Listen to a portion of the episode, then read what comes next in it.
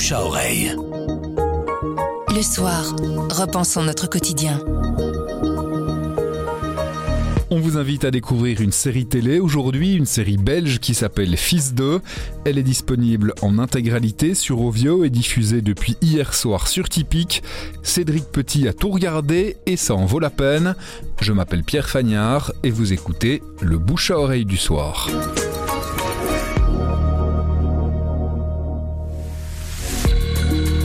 Fils 2, c'est euh, une nouvelle série diffusée et produite par la RTB. On peut clicher ça en histoire. On a un western urbain euh, qui a pour décor Bruxelles et où Bruxelles est très importante parce que les créateurs de la série l'ont prise comme un personnage à part entière avec l'idée de montrer la Bruxelles qu'on ne voit pas ailleurs, c'est-à-dire la Bruxelles des quartiers du Peterbos à Anderlecht, des logements sociaux et la Bruxelles de Matongué ou des Marolles. Et donc qu'est-ce qui se passe à Bruxelles? Frank Piston, qui est un ancien braqueur incarné par le chanteur Marca, revient à Bruxelles pour euh, faire un peu le ménage 17 ans après avoir quitté euh, la ville. Tu sais pourquoi Franck est une légende Bruxelles Pour ses bracos et alors? Non, pour un braquage.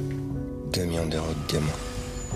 C'était il y a 17 ans, puis il a disparu. Si t'es venu pour me faire la morale, t'as 17 ans de retard, comme ça tu sais. Il va faire un peu le ménage parce que son fils, qu'il a abandonné là-bas euh, 17 ans plus tôt, a joué au plus malin avec le milieu de la drogue et donc s'est mis dans de, un sacré pétrin. Camille a souvent fait des conneries, mais là je crois qu'il s'est vraiment mis dans la merde. Donc la série est intéressante parce que les créateurs de la série euh, ont aussi voulu montrer la Bruxelles underground et aussi les milieux de la street music et donc ont mis en avant un artiste euh, de hip-hop qui, dans chaque épisode, euh, interprète un, un morceau. C'est une manière de mettre en avant la scène hip-hop mais qui tient surtout euh, d'une volonté des, créateurs d'orchestrer ça comme une tragédie grecque où euh, le chœur venait rappeler ce qui s'est passé pendant l'épisode ou ce qui allait se passer juste après. Ça m'a plu, oui, pour euh, les aspects que j'ai relevés sur la tragédie grecque, sur la mise en scène de Bruxelles, avec quand même de grosses approximations dans le jeu des comédiens. On sent aussi que la volonté de mettre en avant des non-acteurs fait que malgré beaucoup de- d'enthousiasme et d'insouciance ou de fraîcheur dans la série, ça, ne tient pas toujours la route au niveau du jeu. En, en dehors de ça, l'intrigue est assez intéressante et je pense qu'on peut euh, très vite se retrouver à binge-watcher les 8 épisodes de, de la série. quoi.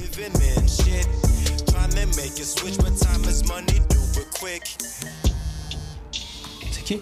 C'est ta meuf. Je crois qu'elle va annuler pour le mariage.